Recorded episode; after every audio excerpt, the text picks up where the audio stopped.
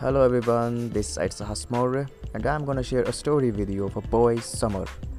Uh, he's a boy just turned into an adult from teenage and is facing a lot of hardships like he's not financially stable, got betrayal from his friends, but what happens in the end? How does he get rid from all of these? And uh, sometimes he fights alone, sometimes his friends are helping him out, but what happens in the end?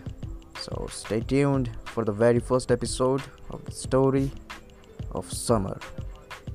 And if you're new here, go and follow